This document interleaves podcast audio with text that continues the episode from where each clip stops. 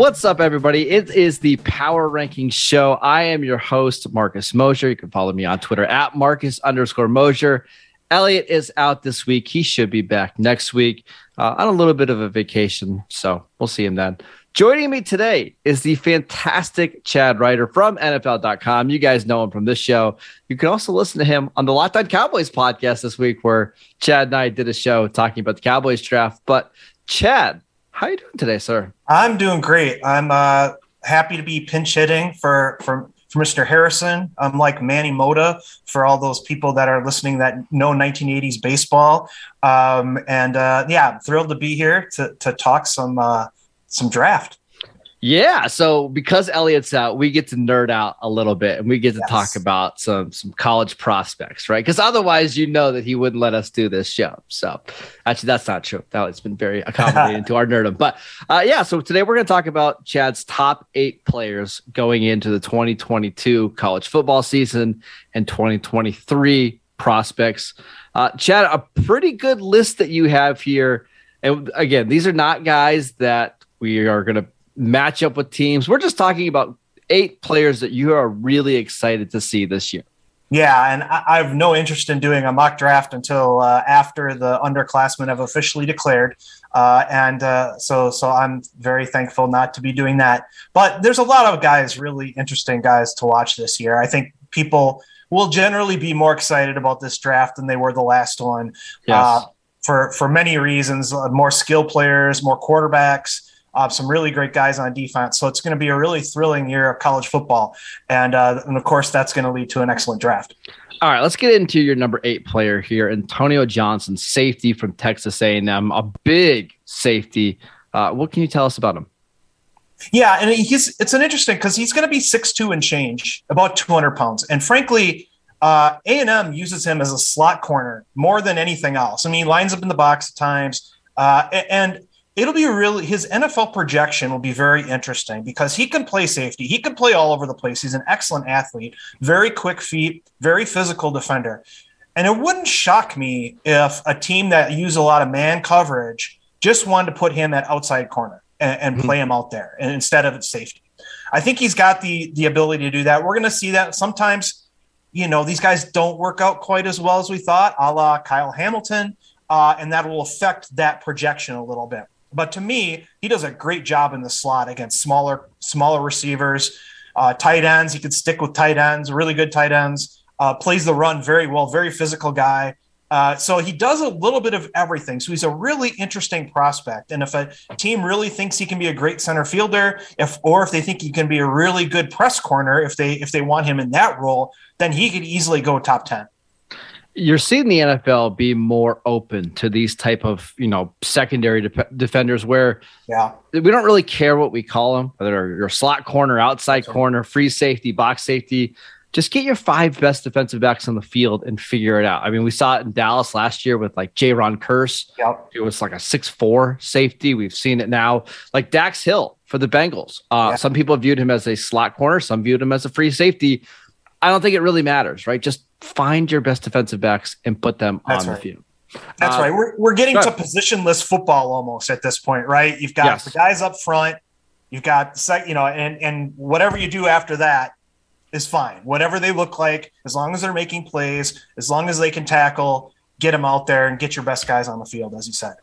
All right, our next guy here at number 7, Myles Murphy, defensive end from Clemson. Now, I'm a little scarred because of one of the teams I covered taking Cleveland Farrell at number 4. One of the bigger defensive ends. How is he different from Farrell? Well, Murphy is much more.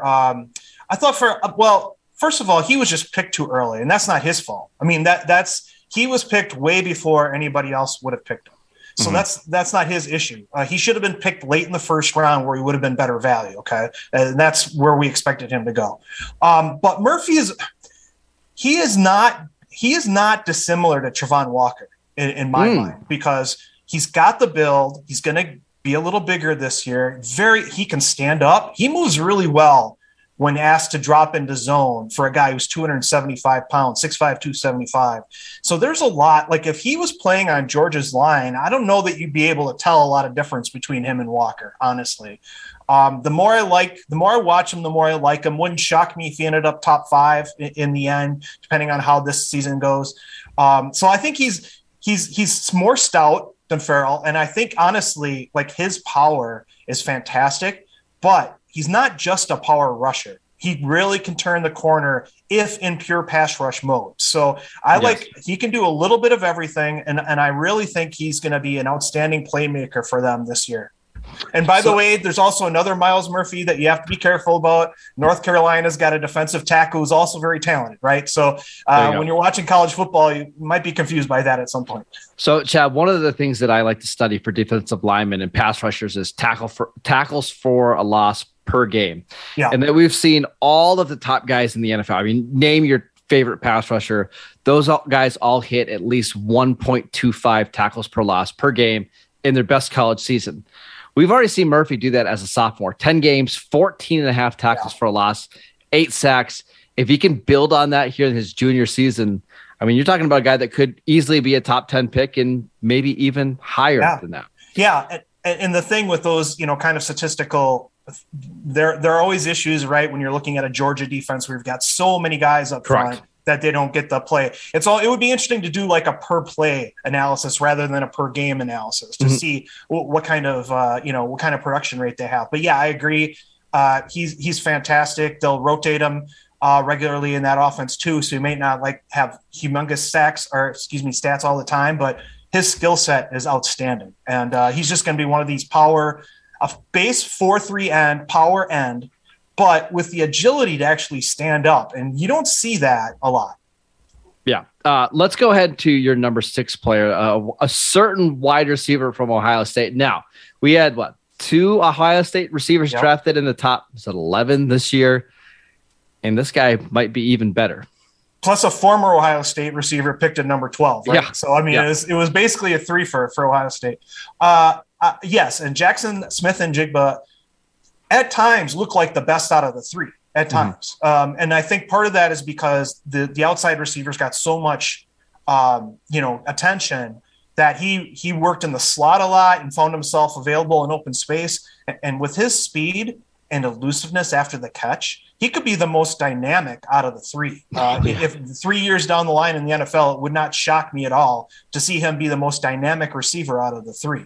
Not a huge receiver. He's going to probably work inside a lot, but this year will be interesting to see if Ohio State uses him more outside with Marvin Harrison Jr. and some of the other really talented young receivers they have, to see his full skill set. And I think even though he's pretty slim, kind of like Chris Olave, he's bigger than Chris Olave, but even though if he comes in at 185 to 190, he's a strong runner too. So he can do a little bit of everything, and he's a lot of fun to watch. Size wise, he actually reminds me a lot of CeeDee Lamb, where 6 foot, but kind of that 185, 190 build. Final 5 games for Smith and Njigba, 60 catches, 958 yards and 6 touchdowns, capped off by a 15 catch, 347 yard day against Utah. I mean, this guy was he was so good in the final 8 games of the season. I think he's got a legitimate chance to be the number 1 receiver in this class and maybe even a top 5 pick. Yeah, he could. It'll be, again, the workouts have something to say about that at some level. And there's going to be quite a few quarterbacks potentially and more in the conversation this year than last year. Yeah. But certainly top 10, is a real possibility. You've got another receiver ranked right next to him at number 5 from LSU. Can you tell us about this guy? Yeah, Kayshon Boutte from LSU got hurt last year. He's had a couple of surgeries on an ankle, so that's the caveat with him. But if he returns, if you played 2 clips of LSU football over the last 5 years and you saw a guy with a number 1 jersey running around the field, there are times where you wouldn't be able to tell if that was Ja'Marr Chase or Kayshon Boutte. You can't, because they're very similar in size. Chase is probably a little bigger, and Boutte's got a little more quickness, short area quickness. So they're a little different, But boy, man, when they have that uniform, that number one uniform is just all over the place for LSU, and he's so much fun to watch because he's strong. He's like 6 foot 190, so he's not a big receiver, but he plays much bigger than that. He is so elusive. He is so fast in the open field. When the quarterback is right in LSU, which hasn't happened a whole lot over the last 20 years when Joe Burrow wasn't there, when the quarterback is making those throws to him, he's outstanding in all areas of the game. So inside, outside, short passes, deep passes, he can get behind. Amazing body control on the sidelines and the ability to win jump balls. He does a little bit of everything, which is why I put him just slightly ahead of Smith-Njigba. I just think when he's healthy, he's just that little bit bigger, little bit better in his overall game. I remember watching in 2020, it was the LSU Ole Miss game. That game that was 53-48. Yeah, it was just an absolute barn burner. 14 catches for 308 yards and 3 touchdowns.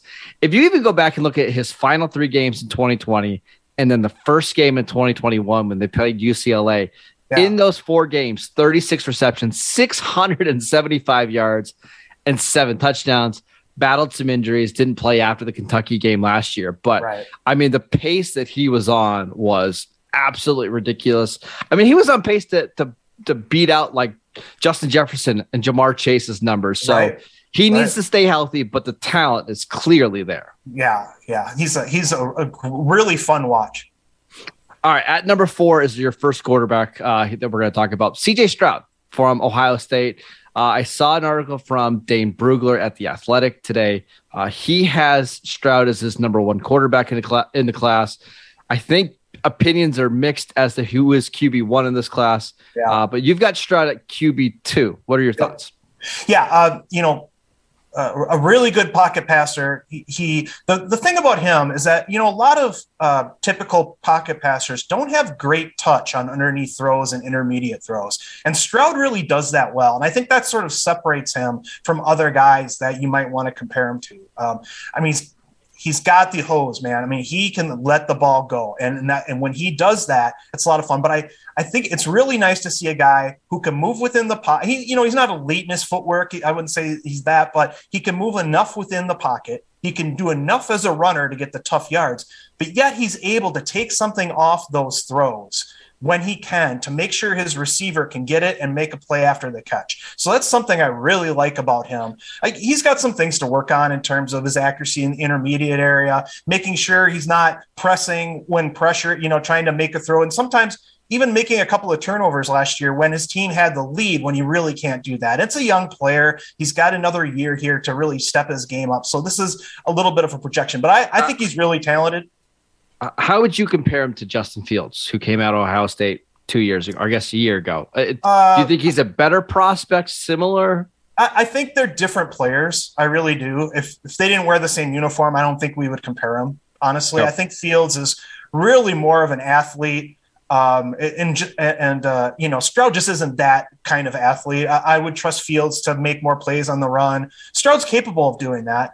But he's really best in the pocket. And I don't think that's where Fields was, his best. But he made plays there, obviously. But I think Stroud is really more of a traditional pocket guy that can distribute the ball pretty easily.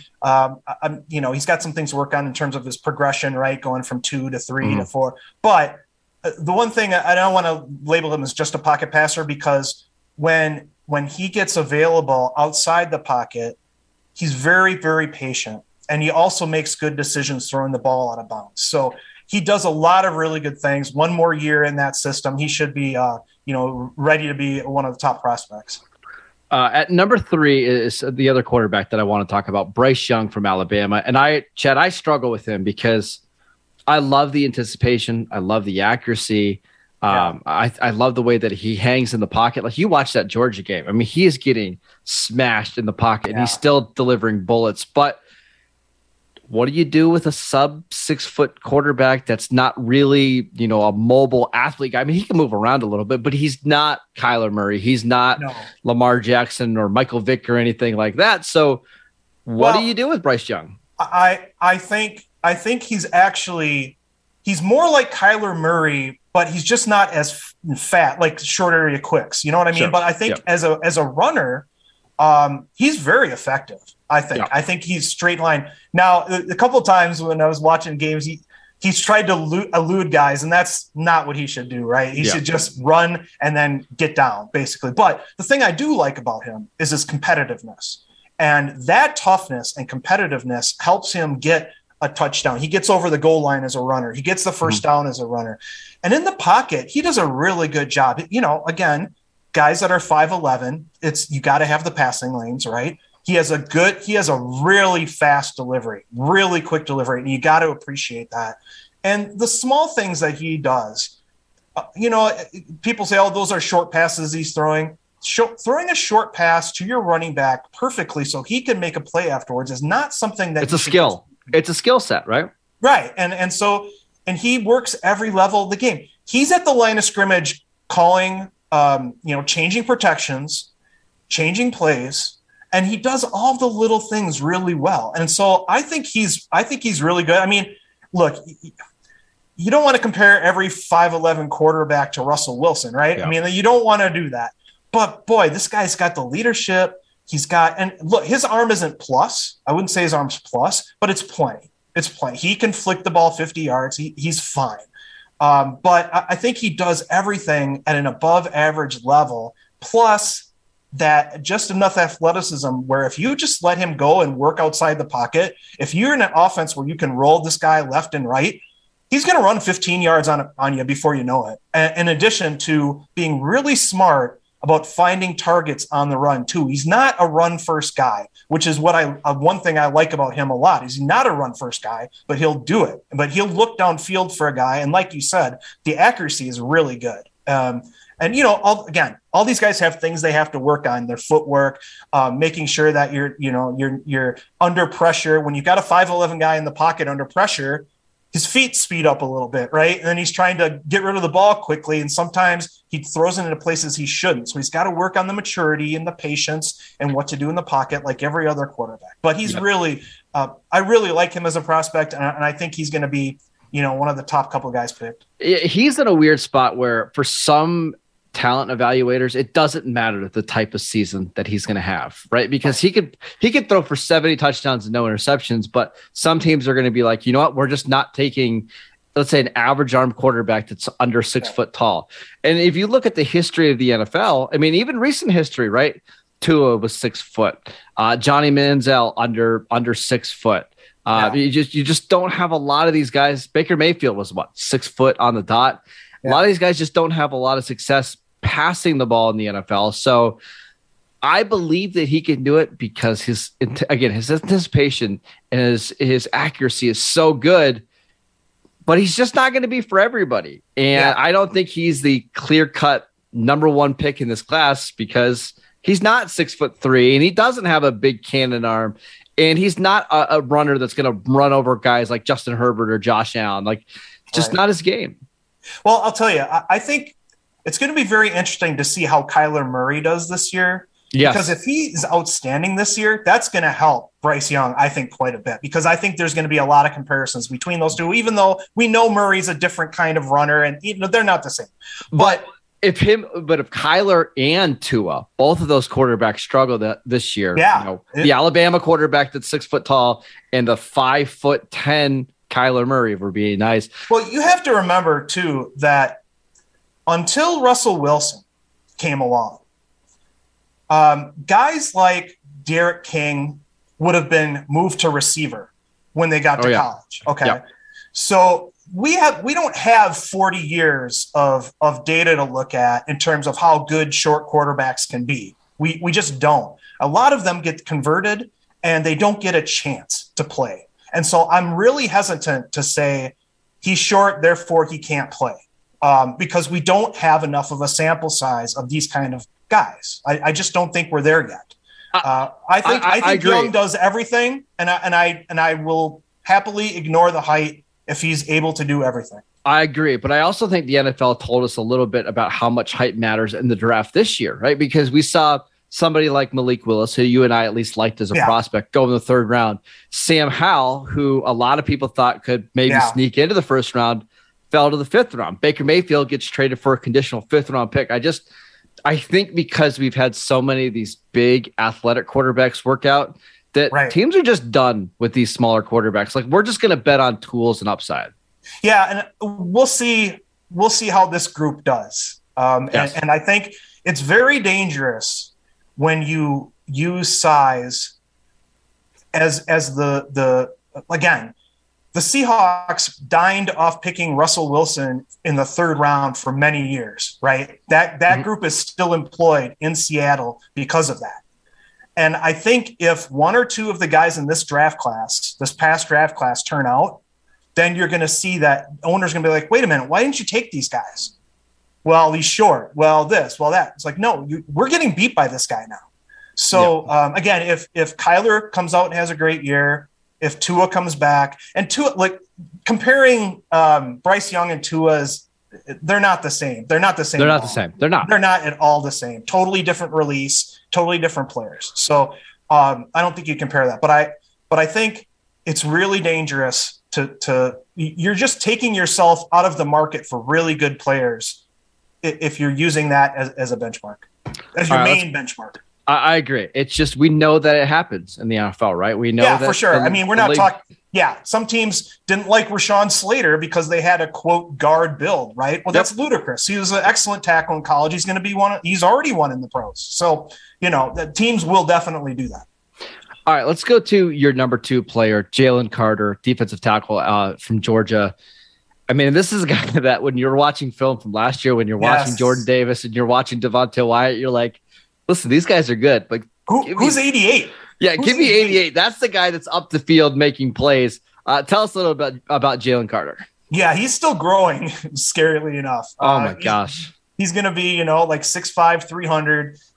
Very like Richard Seymour for people who are, from the Wayback Machine, work for the Patriots. He just gets upfield. He's so powerful and so fast off the snap. And yet, when you see him running to the sideline regularly to chase after guys at that size, you just realize how athletic this guy really is. He's a fantastic player. As you said, he flashes. He didn't have to play 100 snaps a game because they have so much talent up front. So when he was fresh, he's coming off the ball so hard, and he can also get off blocks, which is very important. Some guys just don't do that. A lot of teams maybe didn't like Perry and Winfrey as much because when he's blocked, and instead of just shooting gaps.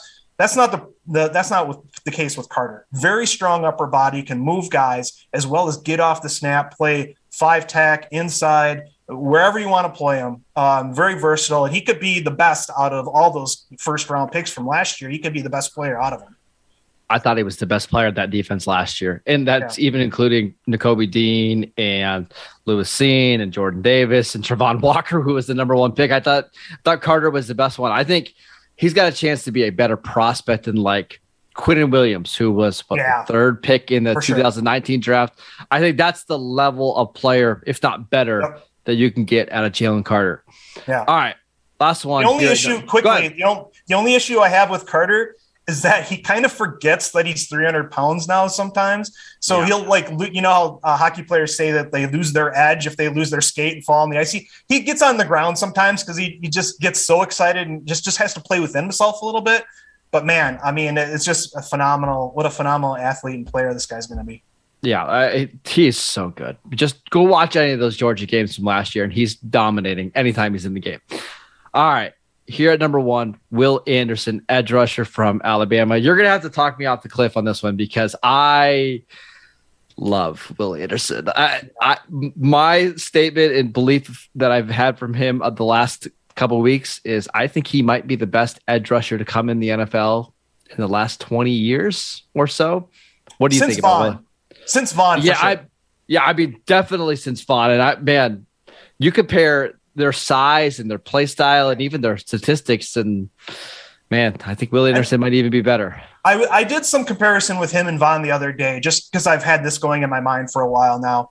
And at A&M, Vaughn, he's a more fluid runner. Vaughn is a more, and Will is not as fluid, and he's a little more stiff hips than Vaughn. However, he is so powerful for a 245-pound guy consistently pushing around 300-pounders inside. Just like Vaughn, when he was at A&M, played with his hand down in a 4-point stance, quite a bit, like you did in A&M, and really powerful off the snap.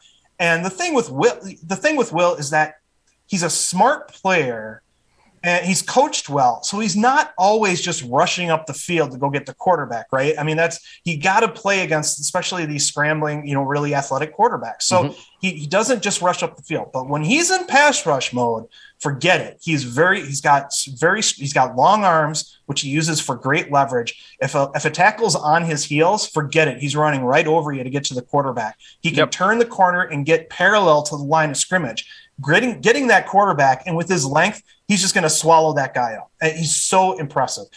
34.5 tackles for loss, led the nation last year, 12.5 more than Devin Lloyd, who is number 2. That's insane. That's an insane gap.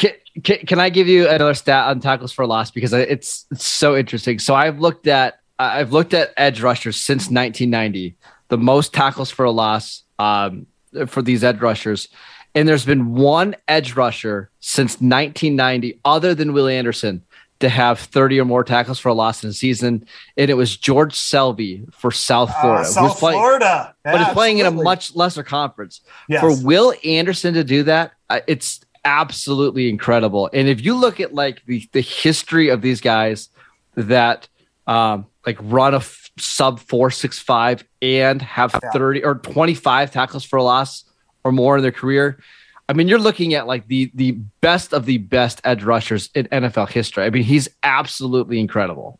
Yeah, and he's not just a pass rusher, though. And the thing is he is dropped into coverage at times, and he looks pretty good, even though he's a little more stiff than a guy like Vaughn. But he still looks good.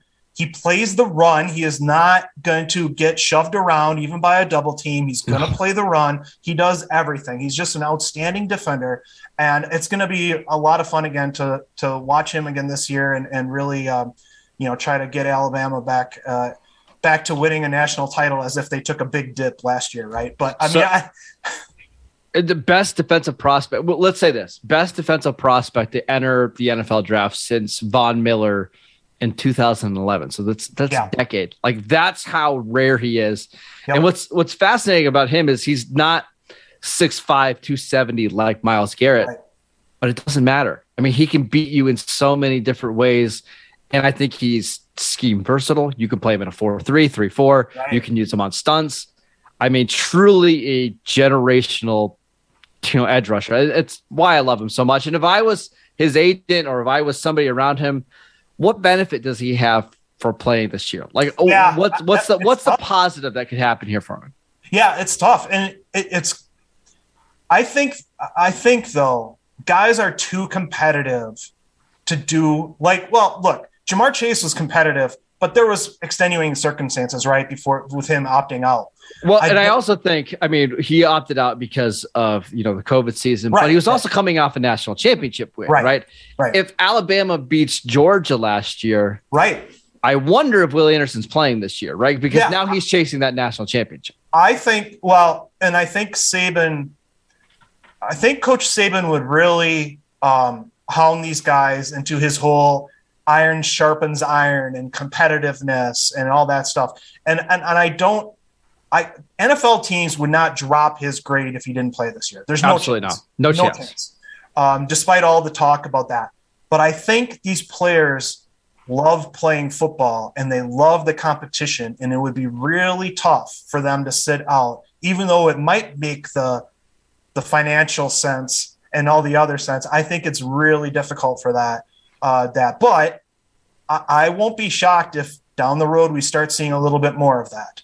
And that's the other reason, by the way, that colleges want a bigger playoff. Smart colleges, because that keeps all these guys in, right? If you have a 12-team playoff, those guys aren't leaving it. And so I think not only does the SEC want to, make sure that more of their schools get into a playoff because they've given away their chance to win other divisions or other conferences by going to the SEC, this is another reason to do that. I would also tell Will Anderson, look at what happened in the NFL last year. Ja'Marr Chase was the number, was it 5 pick? Yeah. Sat out the season, was the rookie of the year on offense. Micah Parsons sat out the season, was the number 12 pick, defensive rookie of the year, all pro selection. Rashawn Slater sat out the season, Pro Bowl left tackle. Sewell, same thing. So you can sit out and still be picked high and still go on to have a Pro Bowl, All-Pro rookie season. So he's not going to do that because I think he's just a little bit different than some of those guys.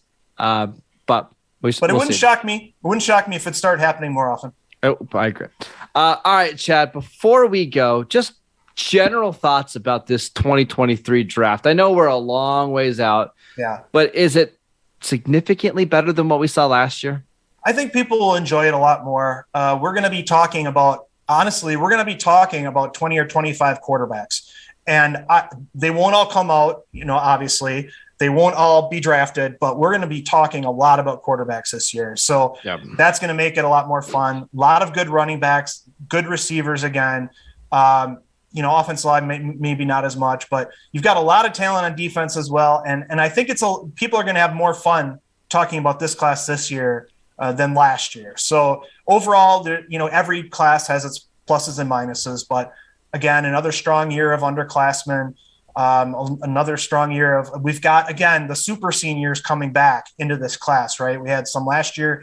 This year, I count about 150 of my 900 guys that I've looked at so far are super seniors. So that group is still happening, coming in for a couple more years.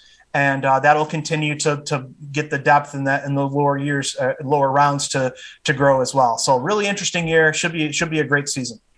Keep an eye on Miami quarterback Tyler Van Dyke. Last 6 games of the season, he averaged 366 passing yards a game, 20 touchdowns, 3 interceptions. Miami went 5-1 with him as a starter. He's the one quarterback that I wouldn't be surprised if he gets up to being QB3. Wouldn't totally shock me if he jumps one of the other two, but he's the one I'm keeping an eye on. So you guys can Will Levis from Kentucky. Don't drop that guy either. Will Levis has got some real tools. So that's another guy, Anthony Richardson, Florida, Tanner McKee, Stanford. If Ugalele at Clemson can figure it out. How about my guy up at Boston College? Yurkovec. Yeah. Absolutely. Yeah. He would have I don't know where he would have went in last year's class, but top 50, probably. Oh, yeah. He might have been the number 1 quarterback drafted, honestly. He might have been. But it's fun quarterback class. It's going to be fun. Make sure you guys check out Chad on NFL.com. Again, go listen to him on the Locked On Cowboys podcast as well, talking about some rookies over there.